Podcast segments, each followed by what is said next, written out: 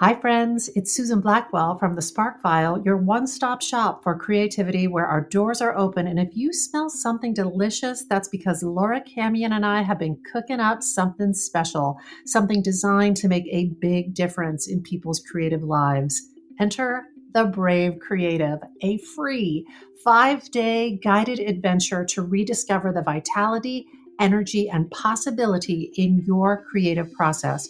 Whether you're a writer, a performer, a baker, a candlestick maker, navigating the creative process can be a bear. But never fear, there's power in numbers at the Spark File. So let's link arms and make the trip together. It's May 13th through 17th, 7 p.m. Eastern, less than one hour per day. And if you can't join live, don't worry about it. You can watch the replay. Join us by going to thesparkfile.com to register. And hey, if you're not familiar with the Spark File, first of all, welcome to the podcast. Secondly, we work with hundreds of creatives of all different kinds who are ready to take their next big step. We help folks fear less and create more in a community that is so fun and vibrant. And if you have joined us before, know that we are going deep with the Brave Creative. So buckle up, Buttercup. It is going to be an awesome adventure. Go to thesparkfile.com to register, but do it soon because it all starts May 13th. Thesparkfile.com. Register now. The Sparkfile podcast may contain profanity and other adult content. Please use your discretion. When I bump into something that inspires me, I dump it in my spark file. Could be something that I wanna make or how I wanna be. I pump it in my spark file. I jump into my spark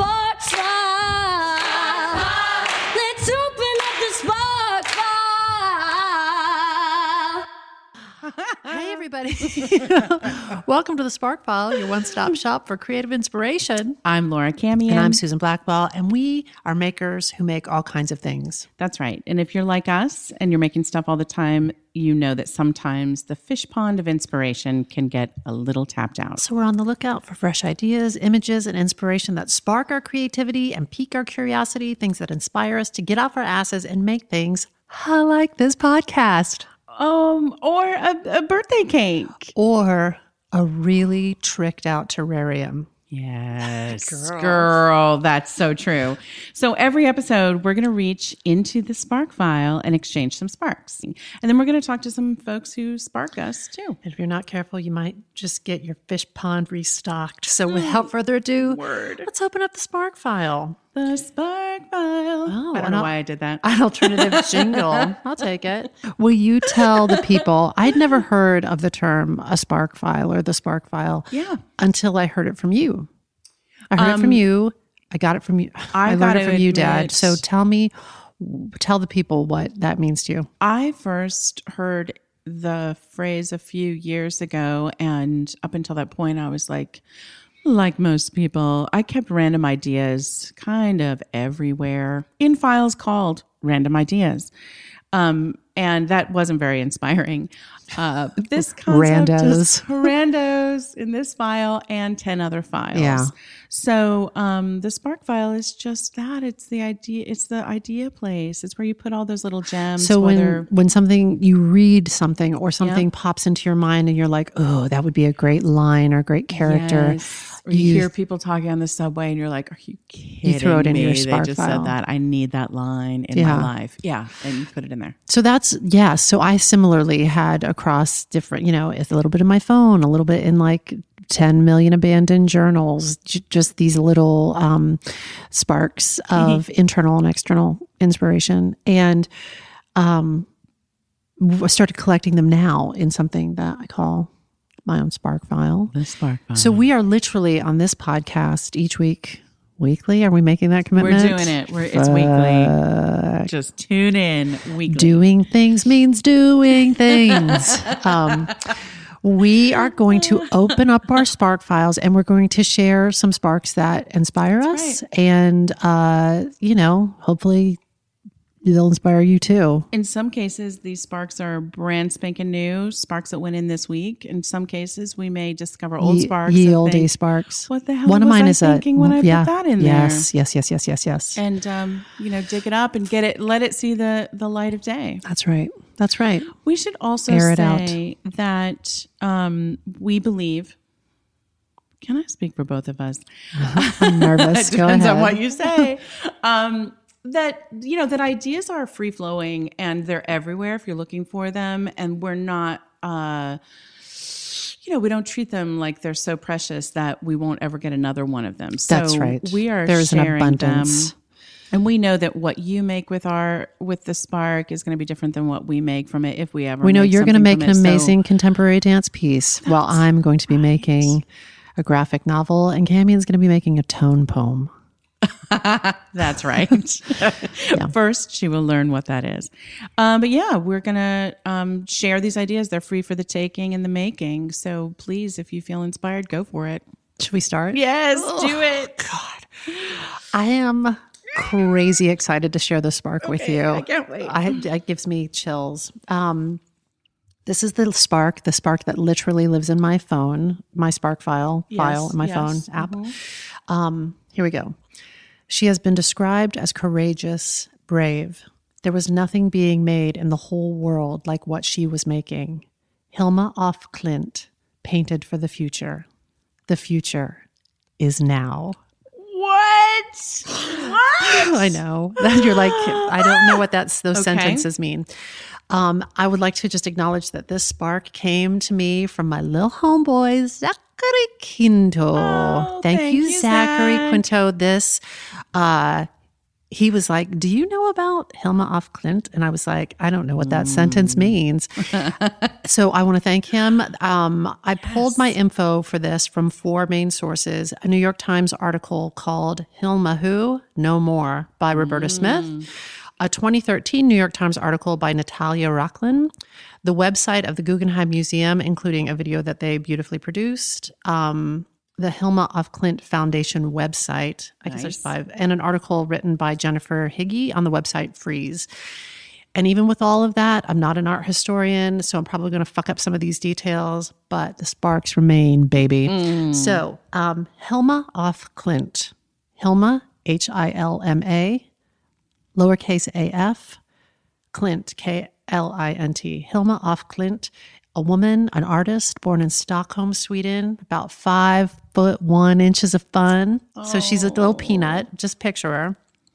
Um, Hilma af Klint Paintings for the Future is the first major solo exposition exhibition exhibition in the United States devoted to her, the Guggenheim Museum in New York. And if you don't know the Guggenheim, it's that museum on Fifth Avenue, east of Central Park. It's mm. big, it's white, it looks like the most stylish, beautiful spiral parking garage you've ever seen. Mm-hmm. Does that ring a bell? Mm-hmm.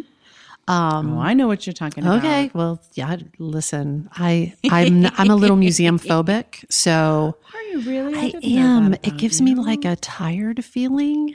immediately upon entering. Uh, no, not immediately.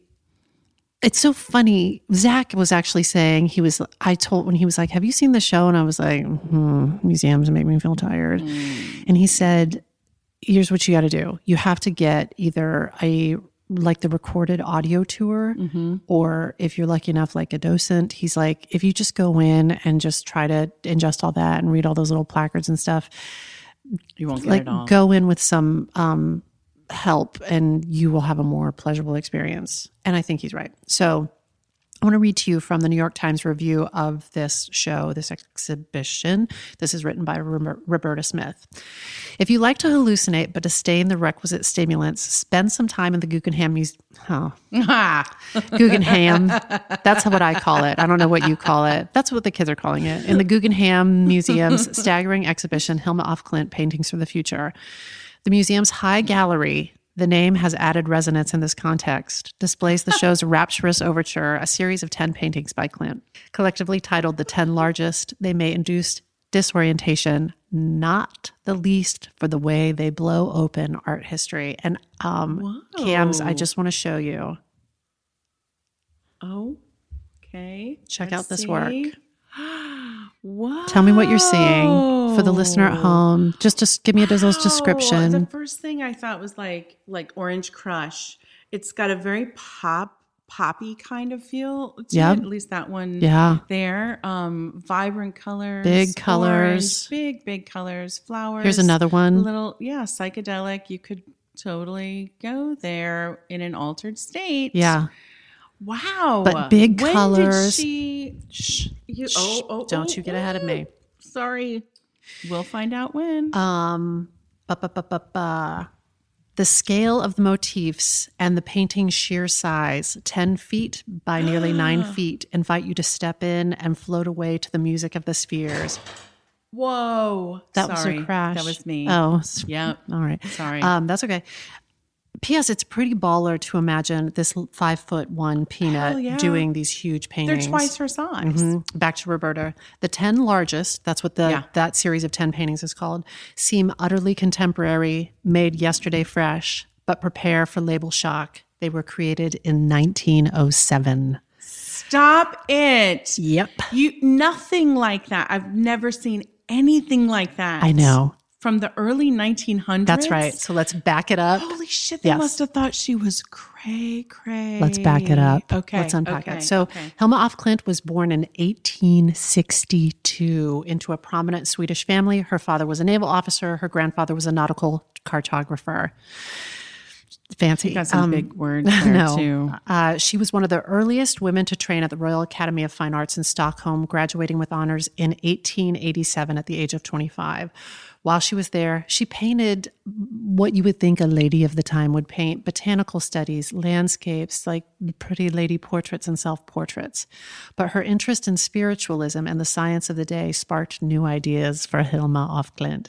Around the age of 17, part, perhaps in part because of the death of her sister, she began to conduct seances with a group of like minded ladies. They called themselves the Friday Group, also known as the Five, which is fucking badass. Whoa. The Friday Group or the Five, Five. would both be great band names. Yes. Yes. The Five would be a great band name for a rock duo. Um, the Five seem to be interested in a mix of spiritualism, science, Christianity, and the work of Rudolf Steiner, who was a proponent of a philosophy called anthroposophy. What? It was founded by this in the 19th century, and it postulates the existence of an objective, intellectually comprehensible spiritual world accessible to human experience. You know, Wikipedia wrote that sentence because you know I sure as fuck didn't. Okay. I'm still digesting it. I think it means uh, an objective, intellectually comprehensible spiritual world accessible to human experience, so that the the spirit world mm-hmm. is actually something that is real and accessible to us as mm-hmm. humans. Mm-hmm. So at their Friday seances, the five um, would start with prayers. They would study the New Testament. It was such a tossed salad. Prayers, studied the New Testament, meditated, and then had spiritual seances. Like on a Friday night. Why- Just wow, some five ladies on a Friday night. Ourselves? Seriously Shit. these ladies were getting down. Uh, they did automatic writings and mediumistic drawings. Um, during trance like states, the five eventually made contact with spiritual beings whom they called the High Ones or the High Masters. And I think in the original Swedish, it's De Höga. Again, I am just handing out great band names for you mm-hmm, people. Mm-hmm. Free band names. Get your free, band, names. right here. They even named the High Masters. High Master roll call. Here we go. Amaliel, Ananda, Clemens, Esther, George, and Gregor, which are also choice baby names, y'all. I'm handing out, I'm dealing out free like baby names just here. Just like conjured something by naming all of them. Oh God damn. Can you imagine? the Huga come Different podcast. Gosh, the who could come down the chimney. Um, by 1904, the High Masters began calling for a so the spirit the spirit guides right Yes, yes. in 1904 the spirit guides began calling for a temple filled with paintings to be created. The High Masters wanted this work to be an artistic message for humankind. When the four other ladies of the five declined the commission, so the four other ladies were like, nope, nope, nope, nope, I'm out. Peace. Um, they declined the commission, and at the age of 43, Hilma accepted it. And in November 1906, she began work on the paintings for the temple. Just to be clear, the commission was from the spirits. That's right. Were they were they compensating her in some way? Well, here's the thing. I had to like go back when I first heard I was like a commission doesn't that usually involve like so we'll give you we'll put 50% down right. when we see the first round of Yeah. paintings we'll give you the next 25 and That's right. but I I think they just I think what they mean is there was like a spiritual mandate. They asked for it. And Yeah. She said, I'm game. She said, "I'm your girl," okay. which I love. Wow. The commission, which she painted in secret between 1906 and 1915, that's nine years, right? Would change the course of her life. It became her life's work. She claimed that she merely served as a medium for this body of work and that spiritual forces had guide, guided her hand during the execution. The contact with spiritual guides who both inspired her and communicated with her were for Hilma as real as the impressions given by the five physical senses. So that goes back to that Rudy Steiner, mm-hmm. whatever I just called that. Mm-hmm. I can't remember, but that that it was as real as this table. Mm-hmm. For her, it was that real. By visualizing inner processes and experiences, and by describing these as concretely and precisely as possible, she proceeded to develop a very personal expression. She really believed that this work had essential meaning regarding how the world is put together. So it's almost like it reminds me like if you did an exercise where you're like, I'm going to shut my eyes, I'm going to see what I see behind my eyelids. Like, what do I visualize? And then being like, and now I'm going to get it down on canvas. But for her, it was this influence of the spirit world. But what's crazy and and people when they look up her artwork, it is it looks like the 1960s. Word. It's the 60s. I'm feeling so 60s, even into 70s. yes, so how the hell? How the hell? Wow. Yeah. Okay. I, am Okay. I'm so fascinated. Um, she later said the pictures were painted directly through me without any preliminary drawings and with great force. I had no idea what the paintings were supposed to depict. Nevertheless, I worked swiftly and surely without changing a single brushstroke. Now, could that also be called like a muse when people say something worked through me? I Or don't like, even yes, yes, remember yes. thinking Like I wrote that song in five minutes and Right. it was just like I woke up and it was fully formed. I put that down on paper and I don't Yeah. remember writing it. Yeah, it it seems like she was uh, just when I hear that there was no like she didn't do any sketches or studies in advance. Mm-hmm. She was just sort of like now think of it. I think she if I understand correctly, she was putting the painting the canvas or the paper on the floor and working on the floor.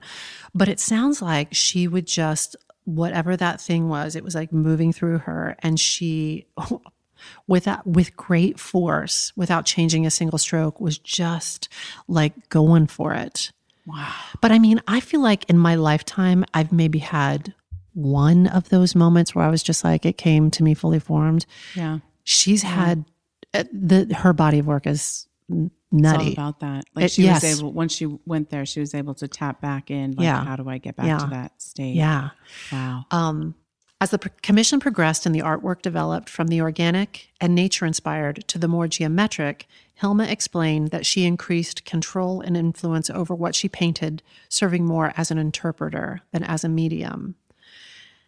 A mystical, idiosyncratic geometry emerged. You know, I sure as fuck didn't write that sentence. That's somebody from the Guggenheim wrote that sentence. But it is a perfect sentence to describe her work. And now, remember the big swirlies of the paintings of the largest 10. 60s So then we're moving into this. And we're moving into can you use your human language to describe what you're oh, seeing, Laura? Gosh. Oh, my human language. Well, it looks like a a pyramid with a like a graphic, gorgeous sun at the top. But doesn't it, a mystical, so- idiosyncratic geometry emerged? Holy Doesn't it? And it's so much more orderly than the last. That's the last was like the 60s psychedelic, and this is much cleaner lines. And oh my God.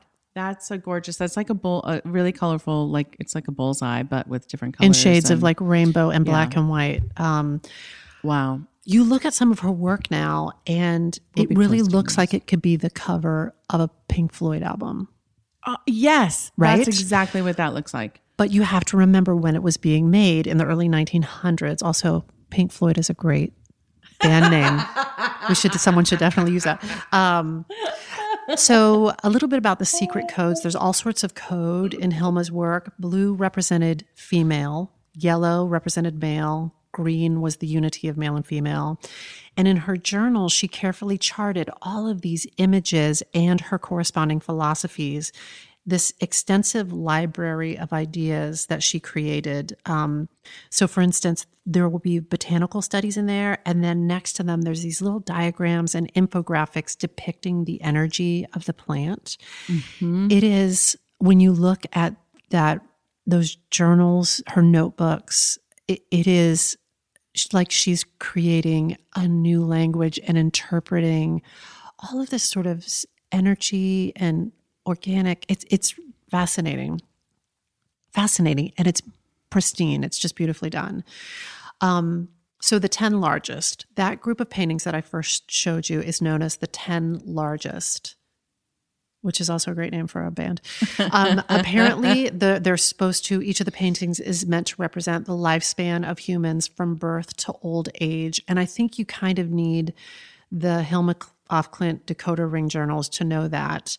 Um, but these paintings were made in the early 1900s. And again, they look like they're painted in the 60s. And I want one They're so badly. so amazing. They are they are so beautiful. Um, when completed, the collection paintings for the temple, which had been commissioned by the spirits, uh, the the Huaga, encompassed 193 paintings subdivided into several series and subgroups.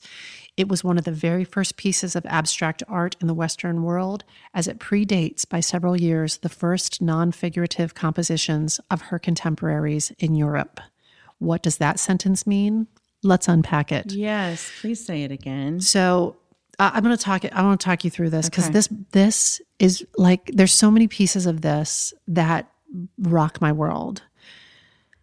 At the turn of the 20th century, the world was on the brink of a dramatic change. Political, scientific, and cultural evolution was occurring, and art was changing too.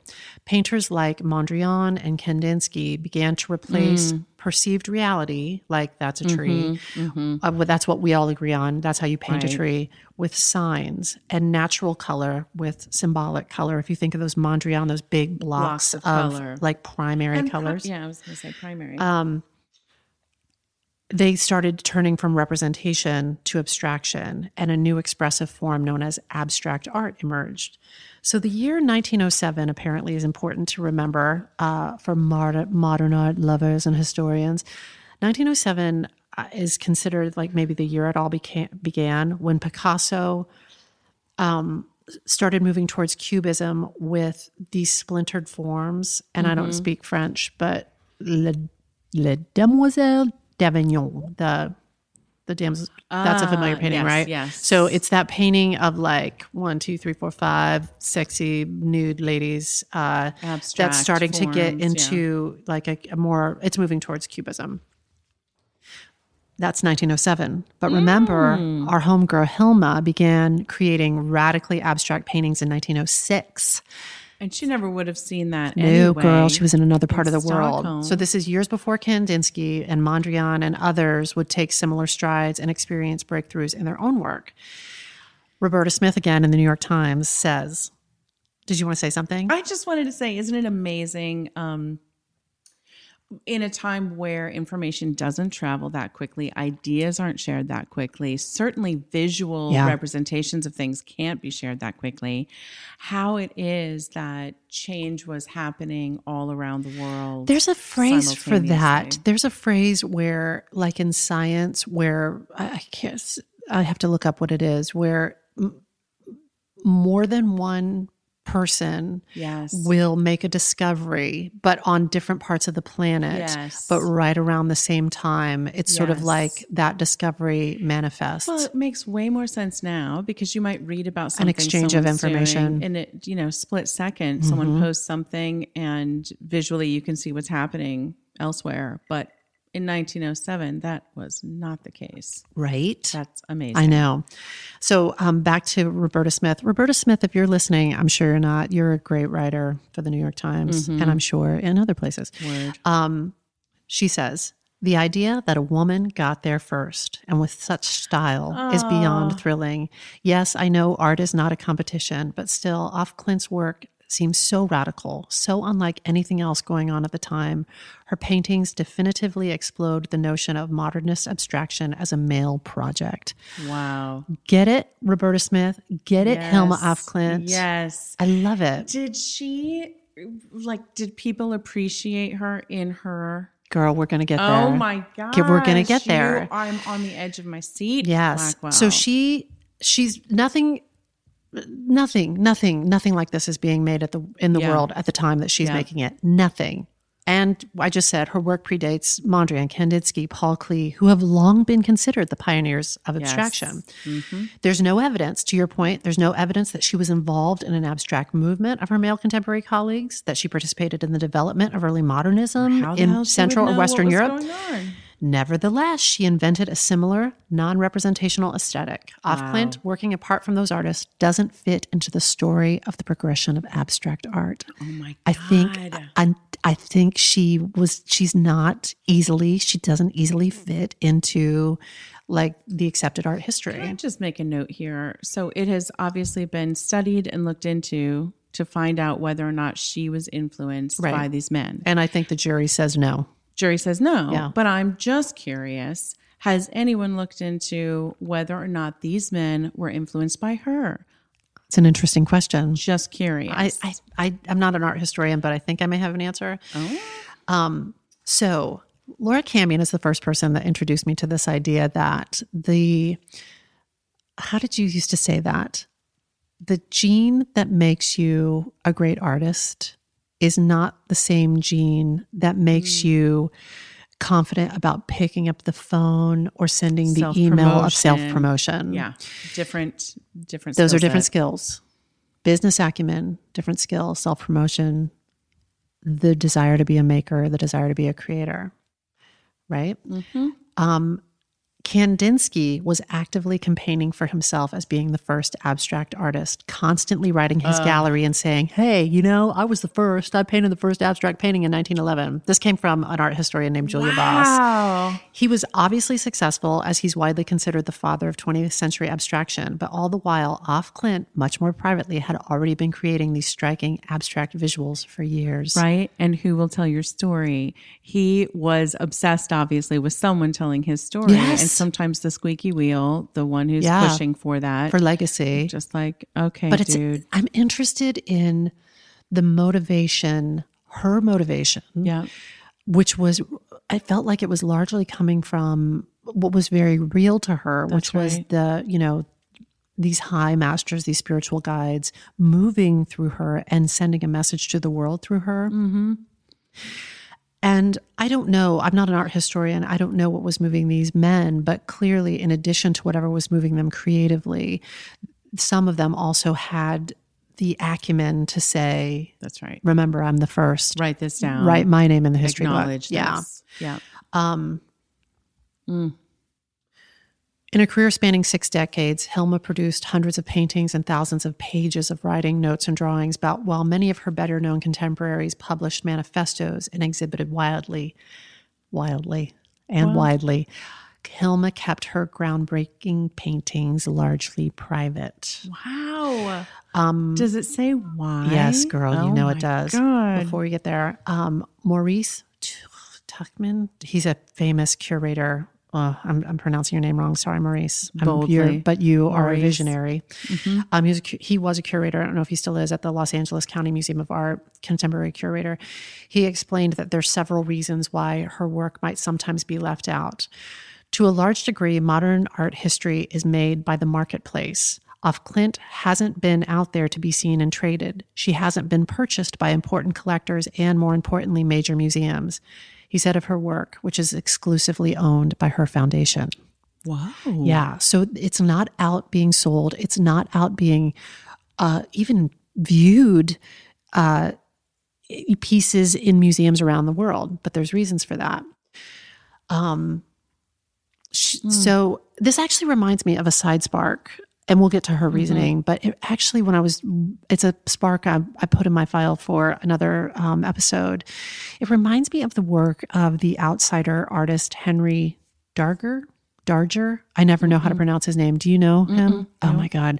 So he was that hospital custodian in Chicago who he looked borderline um, homeless, but he had a mm-hmm. job and he worked in a hospital and he was a quiet, he was a quiet man. Mm-hmm. And when he died, they found a treasure trove of fantasy art that he had created during the course of his life. Does this ring any bells for you? The mm, Vivian girls? No. It's another spark for Okay, another day, but it's amazing. Uh, but unlike Henry, Hilma stipulated that her work not be shown for 20 years after her death. What? Yep. She had a vision that her work would contribute to influence not only the consciousness of people in general, but in its extension, also society itself. However, she was convinced that her contemporaries were not ready to perceive her work. She had received strict orders from the high ones, oh, her spiritual leaders, not to show the paintings to anyone. She never aimed at exhibiting her esoteric and abstract works during her lifetime. The works of art belonged to the future and would only then be understood by the public. Oh, shit. This gives me chills. It's kind of like oh it's kind of like she knew that it was going to blow minds. And P.S. Look at that work and think about it being created at like at the turn of the set, like at the There's no 1900s. possible way you would get you would place it in that I think they'd be like No Burn the Witch. way. They'd be like Burn the Yes. Witch.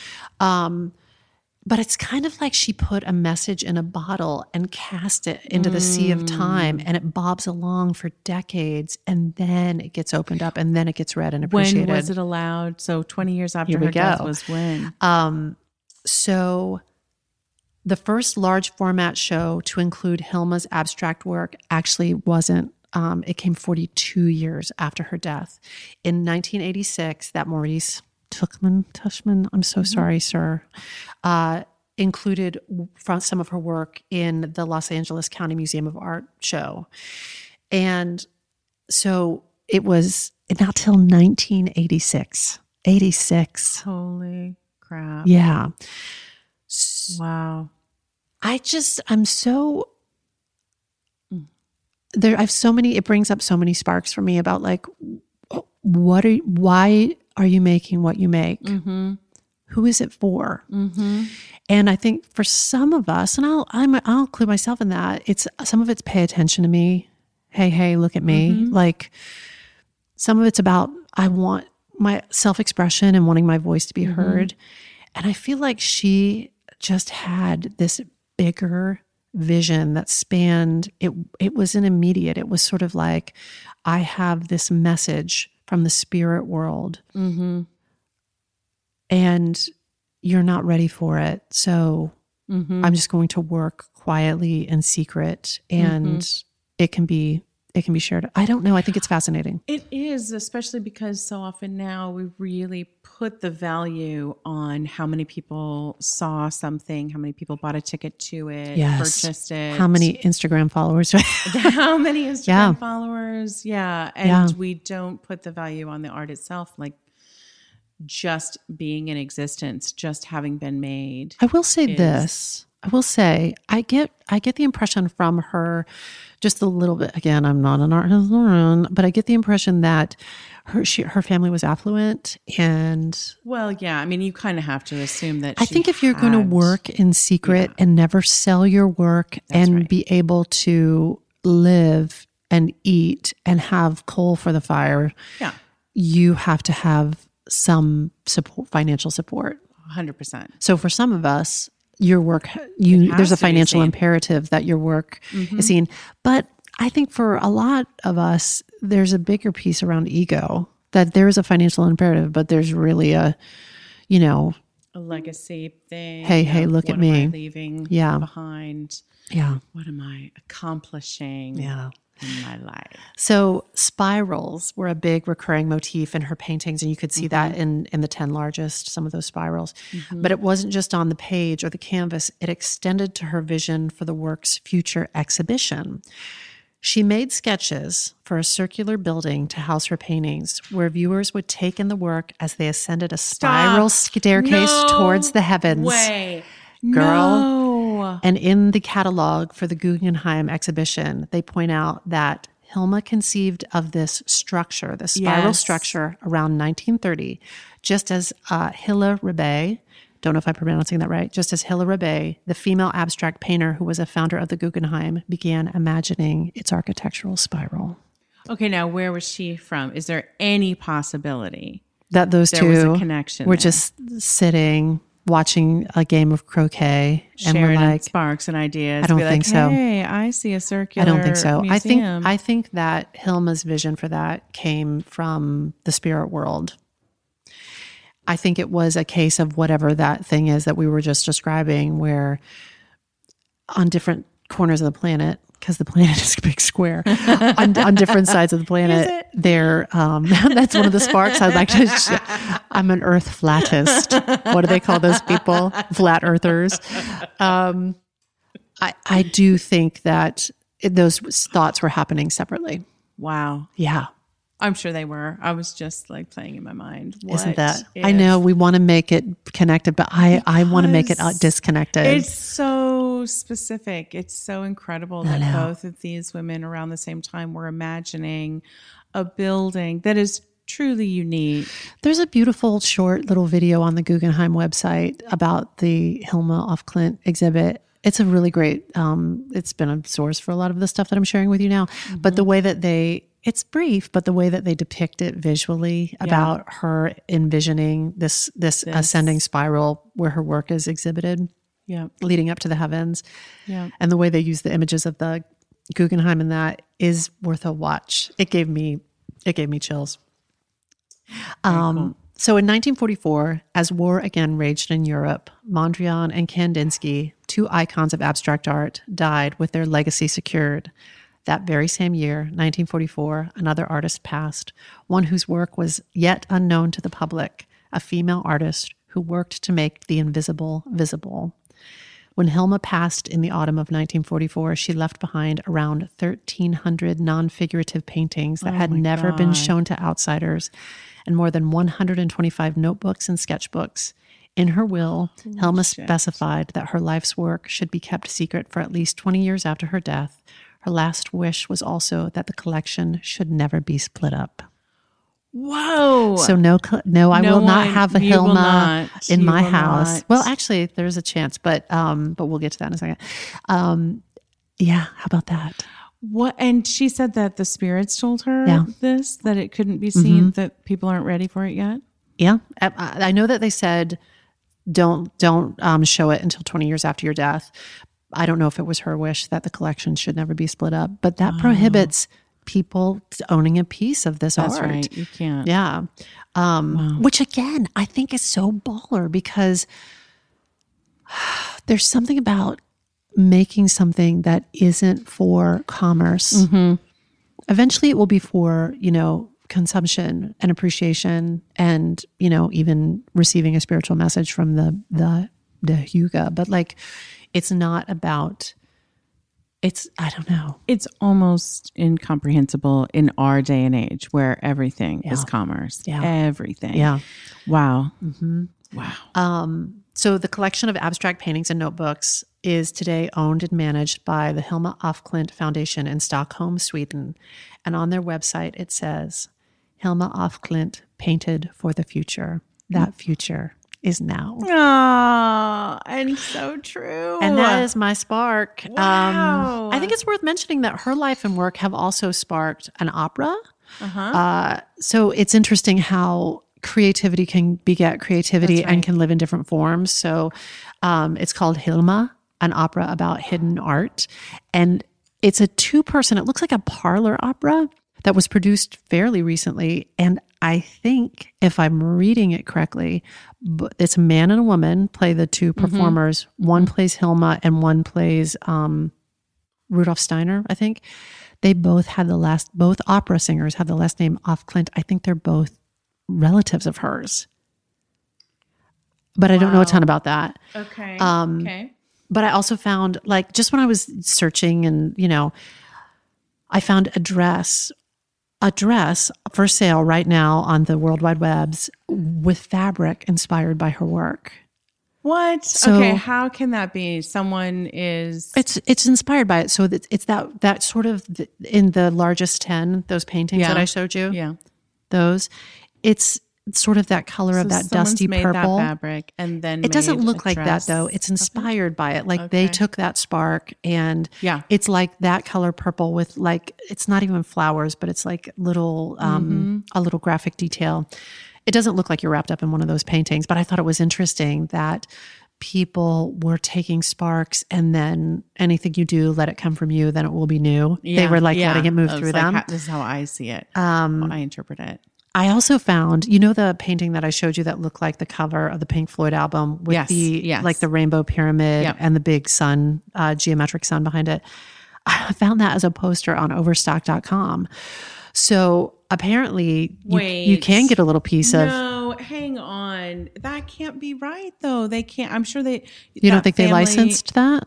You don't think the foundation has licensed that? So how does that not break the rule of splitting up the paint? I don't know. and if you do split up the paintings, is it like that episode of the Brady Bunch where they took a piece of like volcanic lava off the island and you get the curse put on you? Well, That the high ones curse you? I would be shocked if that was a real print, like a Like a print of licensed the- print. Yeah, I don't know. It was on Overstock. Um, I feel like they would shut that down though, wouldn't they? I don't know. I don't know, but you, I'm you can I'm follow dubious you can follow that. Hilma on Twitter at Hilma af Klint. Okay, who's tweeting? For That's her? the foundation. I I know that I know. Maybe but, it's the spirit. but spirits. still. So I'm so curious. Maybe it's Azrael or whatever the fuck the name Like, of that spirit I'm was. just as curious about this foundation because Azrael was the name of the cat on the Smurfs, not the name of one of the high ones. Sorry, do Close, respect though. high ones. close. Um, I'm curious about this foundation though, because if at some point have they found a way or determined that commercializing it to a degree is important. It's important that people see it. It's mm, important. I, mean, a. Twitter or an Instagram page. I mean, I mean, it, I- I don't know. I don't I'm know. Just curious. I also was curious because it sounded like in her that first time her work was shown in the 80s, like in 86 in Los Angeles, it didn't sound like it was the full collection. It sounded like some of her pieces were part of a larger show. And I thought, oh, Hmm. you're going to get the Hilma curse for splitting up the Mm-hmm. collection. no can do. That's not. No can doozies. I'm so curious. I want to know more. But I'm not, I got, that's what I got for you because. I want because to know what people thought of her in her lifetime. I want to know, like those other four women. Did they say, mm, "This has gotten a little too weird. We're stepping off"? I, I don't know. away." I would think that the other four women would be down to clown. I would think like the world outside those walls that were like, oh, I just wonder, or if they're like, "We never see her. She's locked away, Yeah. painting weird things that she won't show us."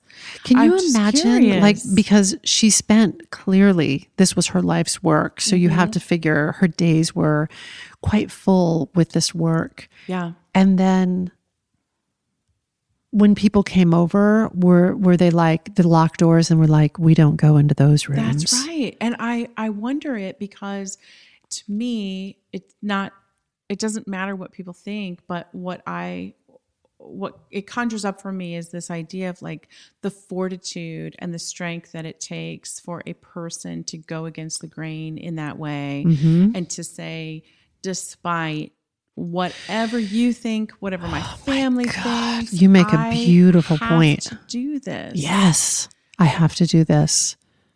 And I wonder how many people she shared um, with the fact that she got the direction from the spirits. Yeah. I, I don't know outside of the f- uh, the five, the Friday, the Friday Club. I don't know. And also, this was a time when people didn't take kindly to witchcraft. well, it Um, wasn't like Salem, no, but it, wasn't. Salem, but people were like, that's still Yeah. a scary and weird thing. And you know, it's not. It wasn't. You know, in social circles. I think there was that spiritualist movement, though. I think that there was some of that. Hmm. Again, I don't know what the fuck I'm talking about, but That's not going to keep us from talking, though. just so you know, we don't. we're experts on nothing. Um, don't need those details. but that's that. Oh, and let me just show you a picture of what she looked like, just in case you're wondering. okay, we're going to need to post all this stuff too, so people That's what she can- looked like. That's her. wow. sitting she there. looks badass. I, I, I think that she was. Is there is there a movie in the works? Is there oh, plays, who would movies? play her? I mean, like her story needs to be told. I'm going to give you so just just ways. don't don't shut it down Okay, yet. okay. But if we're going to go with an American actress, Okay. I'm going to give you Jennifer Lawrence. Ooh. Maybe I I see Chloe Sevigny. Sevigny. I know. No, I, you're probably right. I Chloe Seven, you we've got an idea for you. Yeah, that's right. There's a That's there's an idea for you. That's that's good, and Wow. I think she's she would be kind of the right person to do that. People take it and make it. That's That is that is the wild story of Hilma af Klint. Wow, Susan, that's a really good spark. Thanks, it man. sparks uh, many, many side sparks. I felt totally right there. sparked by it. Wow, Should we take a little That's break? I think this is where we would insert a commercial for one of our sponsors. that's right. Who would be your dream sponsor? We don't have any sponsors yet. Oh, my dream sponsor. Um, oh, geez, I, I would my dream sponsor. I'd, Susan. I'd be ch- uh, Chihuahua dogs, little dogs, little dogs would actually get together to buy an ad. little dogs. for little dogs. Yes, buy buy little dogs for little dogs. Where you buy little dogs. All right, Woo! Here we are. what you got for me, Sparky? Ready Sparky? as we'll ever be. Um, the name of my spark this week is Beware the Diderot Effect. Beware the Diderot effect. Yeah, that's just the title. I made that. just to make it You're like it has little- nothing to do with the With f- spark that's about to hit you in the face. But that's the name of it. Well, I like it. um, no, this is um, essentially. Have you ever had that sort of feeling of like, if I could just accomplish like one more thing, this one thing, and then life's going to be easy for me from then on out. Do you? Can I jump in right in, Yeah, in at the top? right My in. meditation teacher, the great Emily Fletcher. Yeah, Do you mean like is that like I'll be happy when syndrome? a little bit. Yeah. If I could just have X number of dollars in the bank, Then then, I could be happy. that- Or as I, if I could just get out of eighth grade, if I can just get to high school, then I'll be happy, no, kind of thing. it's more like something that you accomplish. If or if I get this done, if I clean the house, uh, uh, then it's it, it's Hmm. I great. Feel that every single day. every day. I have a feeling you may feel some things when I talk about this spark, Susan. Feelings. Um, I want you to have them all. Okay, I'm gonna have them all over you. So the thing, And you, the listener at home. This is Susan Blackwell telling you to fuck off. um, yeah. I don't so really mean that. I'm just is- joking. no. So sorry. Go ahead. No, Spark it up. So um, the thing is that if you you have this um, this feeling that you know this one thing I I need to change this one thing and and then I'm going to be good. But then of course you do you accomplish that thing or you change that thing or what whatever it is. And then there's one more and then there's one more and Yes. there's one more, right? Yeah. Okay. So there's a name for this. This I, is this, I live in this zone.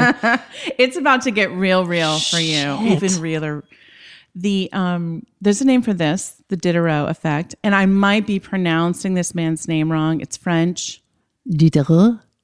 denis diderot Diderot. yeah but We're I'm just going to say Diderot. Yeah. um so if i'm getting it wrong i'm going to boldly repeat it Several be times. consistent about it that's what i'm going to do Strong and wrong. Strong and wrong, baby. Strongly wrong. Okay. So uh, Denis was a French philosopher. He was an art critic. He was a writer. And he lived in the time of Voltaire, the Enlightenment, When is that? 1700s. 1700s. Yep. He was, P.S. This is where we start to learn how bad I am at history. Dates, geography. Thank goodness we have a podcast. Strap in, folks. Oh, right. Jesus. We're going to learn some things. Mm.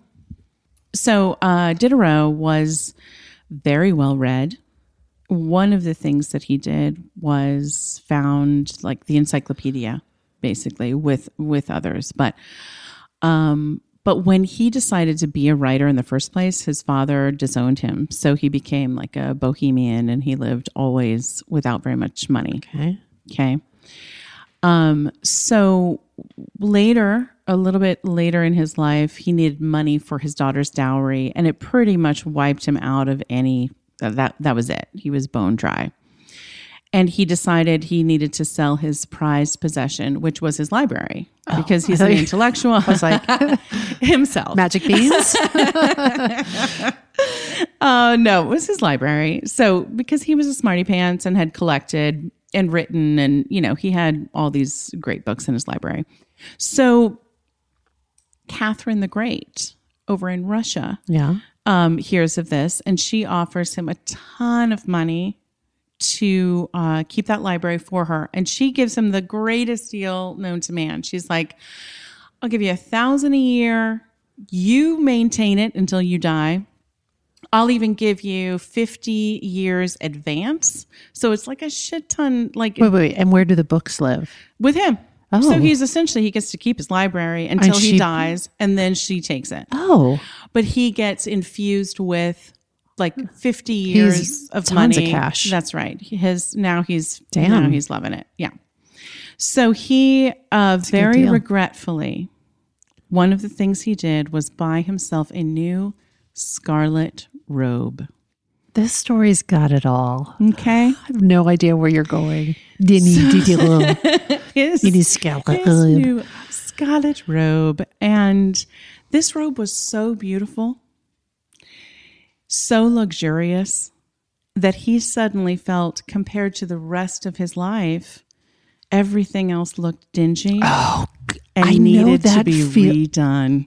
girl, Take it away, Susan. I know that feeling. Right? I'm I'm going to tell you a Yes, story. Do it. Do it. a couple Christmases ago, Mm-hmm. my sweet, sweet baby Nathan Yes. gave me a watch. It's the nicest thing I own. It's by far the nicest right. thing I own. That's right. And I was like, I need to pimp up. I, I don't have clothes that are as That's nice as this. Like I was like, I need to live. I need to. That's right. My lifestyle needs to rise up to be as nice as this watch. This is exactly That was my lush, lush Yes. Denis Diderot yes. scarlet robe. I no, I, I really that mean was your that. scarlet robe. A- A hundred percent. it does something to you your do. brain. When I remember those chandeliers that I put in, uh, Wes and I put in Yeah, our bedroom. yeah, yeah, yeah.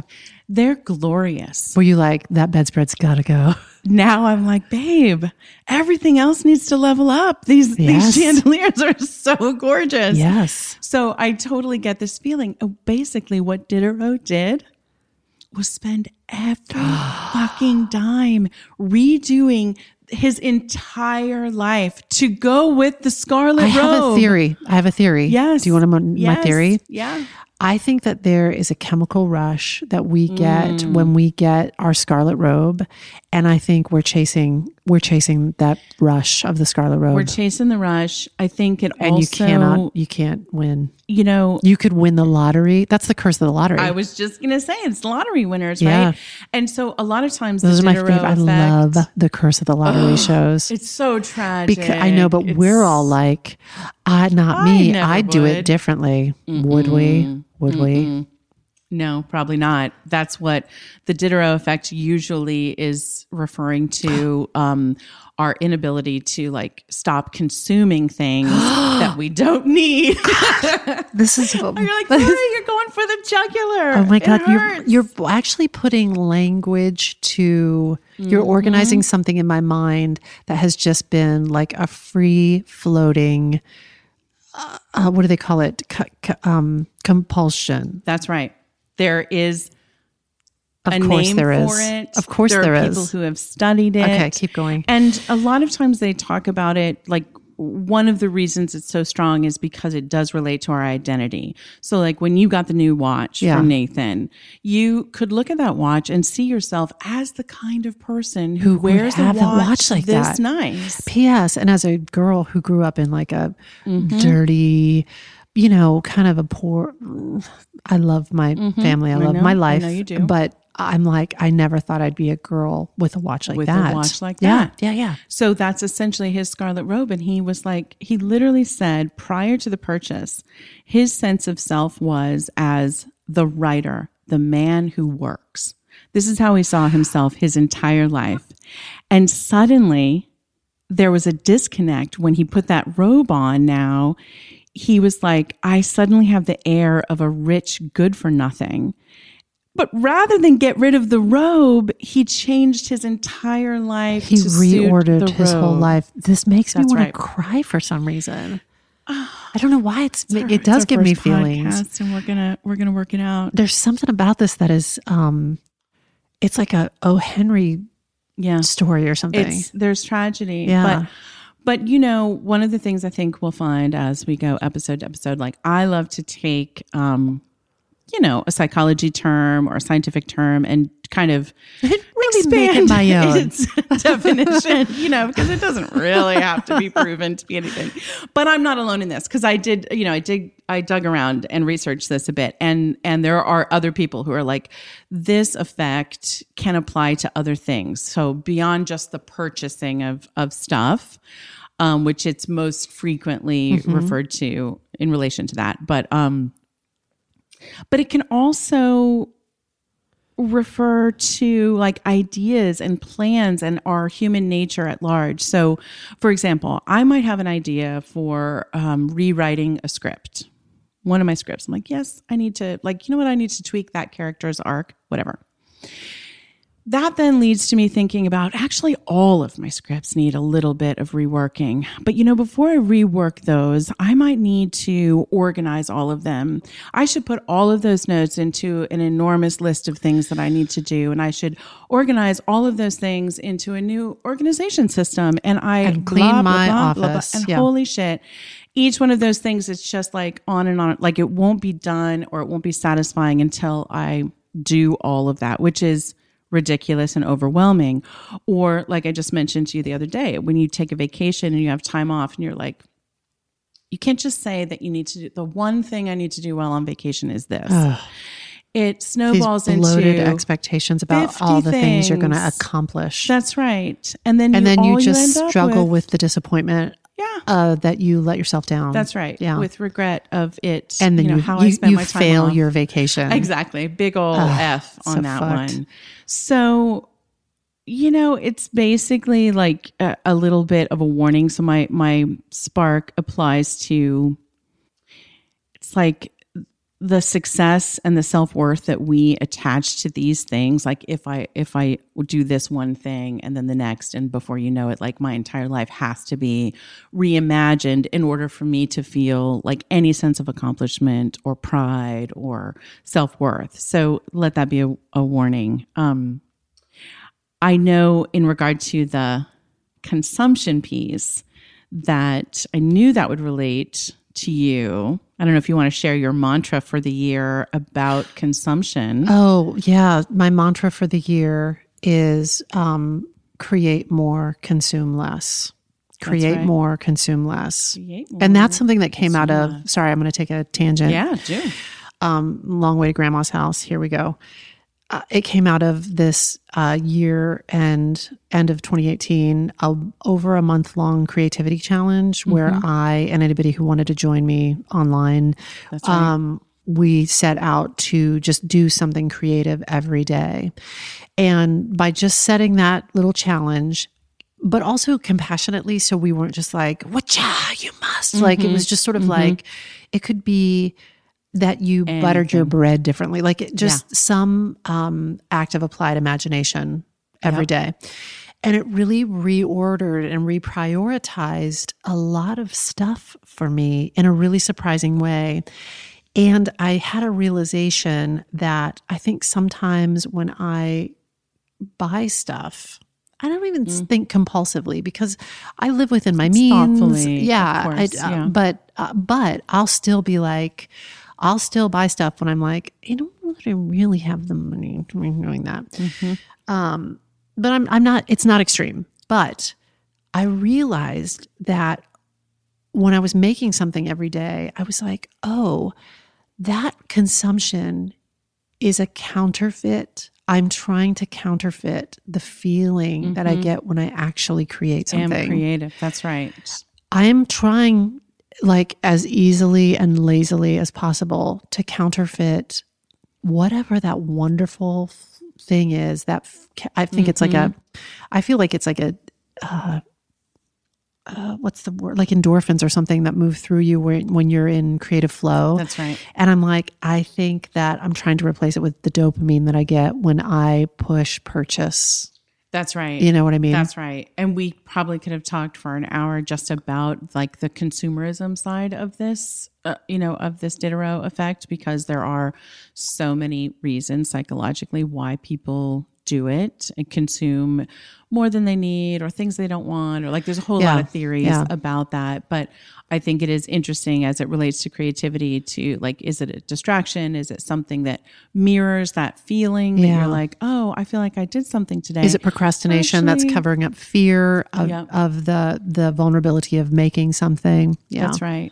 And so my spark, I was just this just sparked a reminder for me to just do, just make the thing and and don't get caught up in like what's next or what else needs being done and if I just make a list first, if I just do these 10 things first, then I can do the thing. No, just fucking do it. So that's your. I was going to ask you, and I thought she's going to get there. She's going to get me there. Your. Ta- I just want to say it again because I Mm-hmm. want to iron it in and try to remember it for myself. So your. Oh God. This sometimes when I'm learning something like this moment right now, it gets so slippery for me. It's so slippery that it's just like smoke, and it just like you got it. I can't get my hands around it. But but what you're saying is when we as creative people have a creative impulse to um, polish a script or tweak a script, for instance, sometimes a thing can, can can occur, a distraction or or this blooming, blossoming compulsion to well, if I'm going to do that, then I should I should polish all these other scripts. And if I'm in there already, if I'm in the documents, then I might as well do that like master Bible of, you know what, if I'm going to do that, I need to take all the, I'll, I'll do it on mm-hmm. that wall in my office, but that means I've got to move all the art to the other side of the room. You know what, I'm going to clean the office.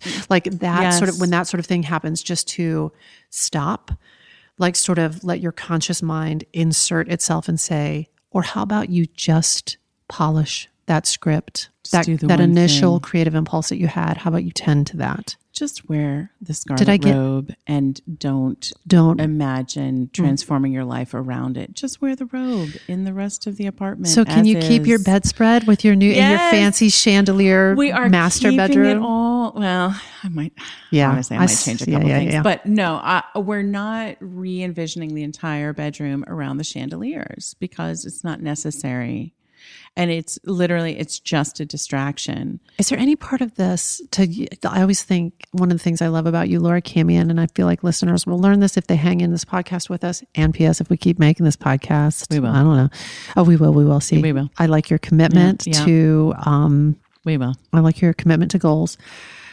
I like you you often see the positive side of things and the there's a positive side to this which is maybe you do receive the the plush scarlet robe or maybe you do receive the watch and maybe you strive to make a better life or maybe you Yeah. like clean up your act in some way or like Yeah, you might, but you also might like uh, essentially Just as it relates to course. identity. No, I think as it relates to identity, it both things can be true. You can be a woman who wears that watch and you can have a shabby old sweater in your closet with moth holes in it that you wear around happily and joyfully. high low These two things don't Highbrow, have lowbrow. to. Yeah. yeah. One doesn't have to kick the other out.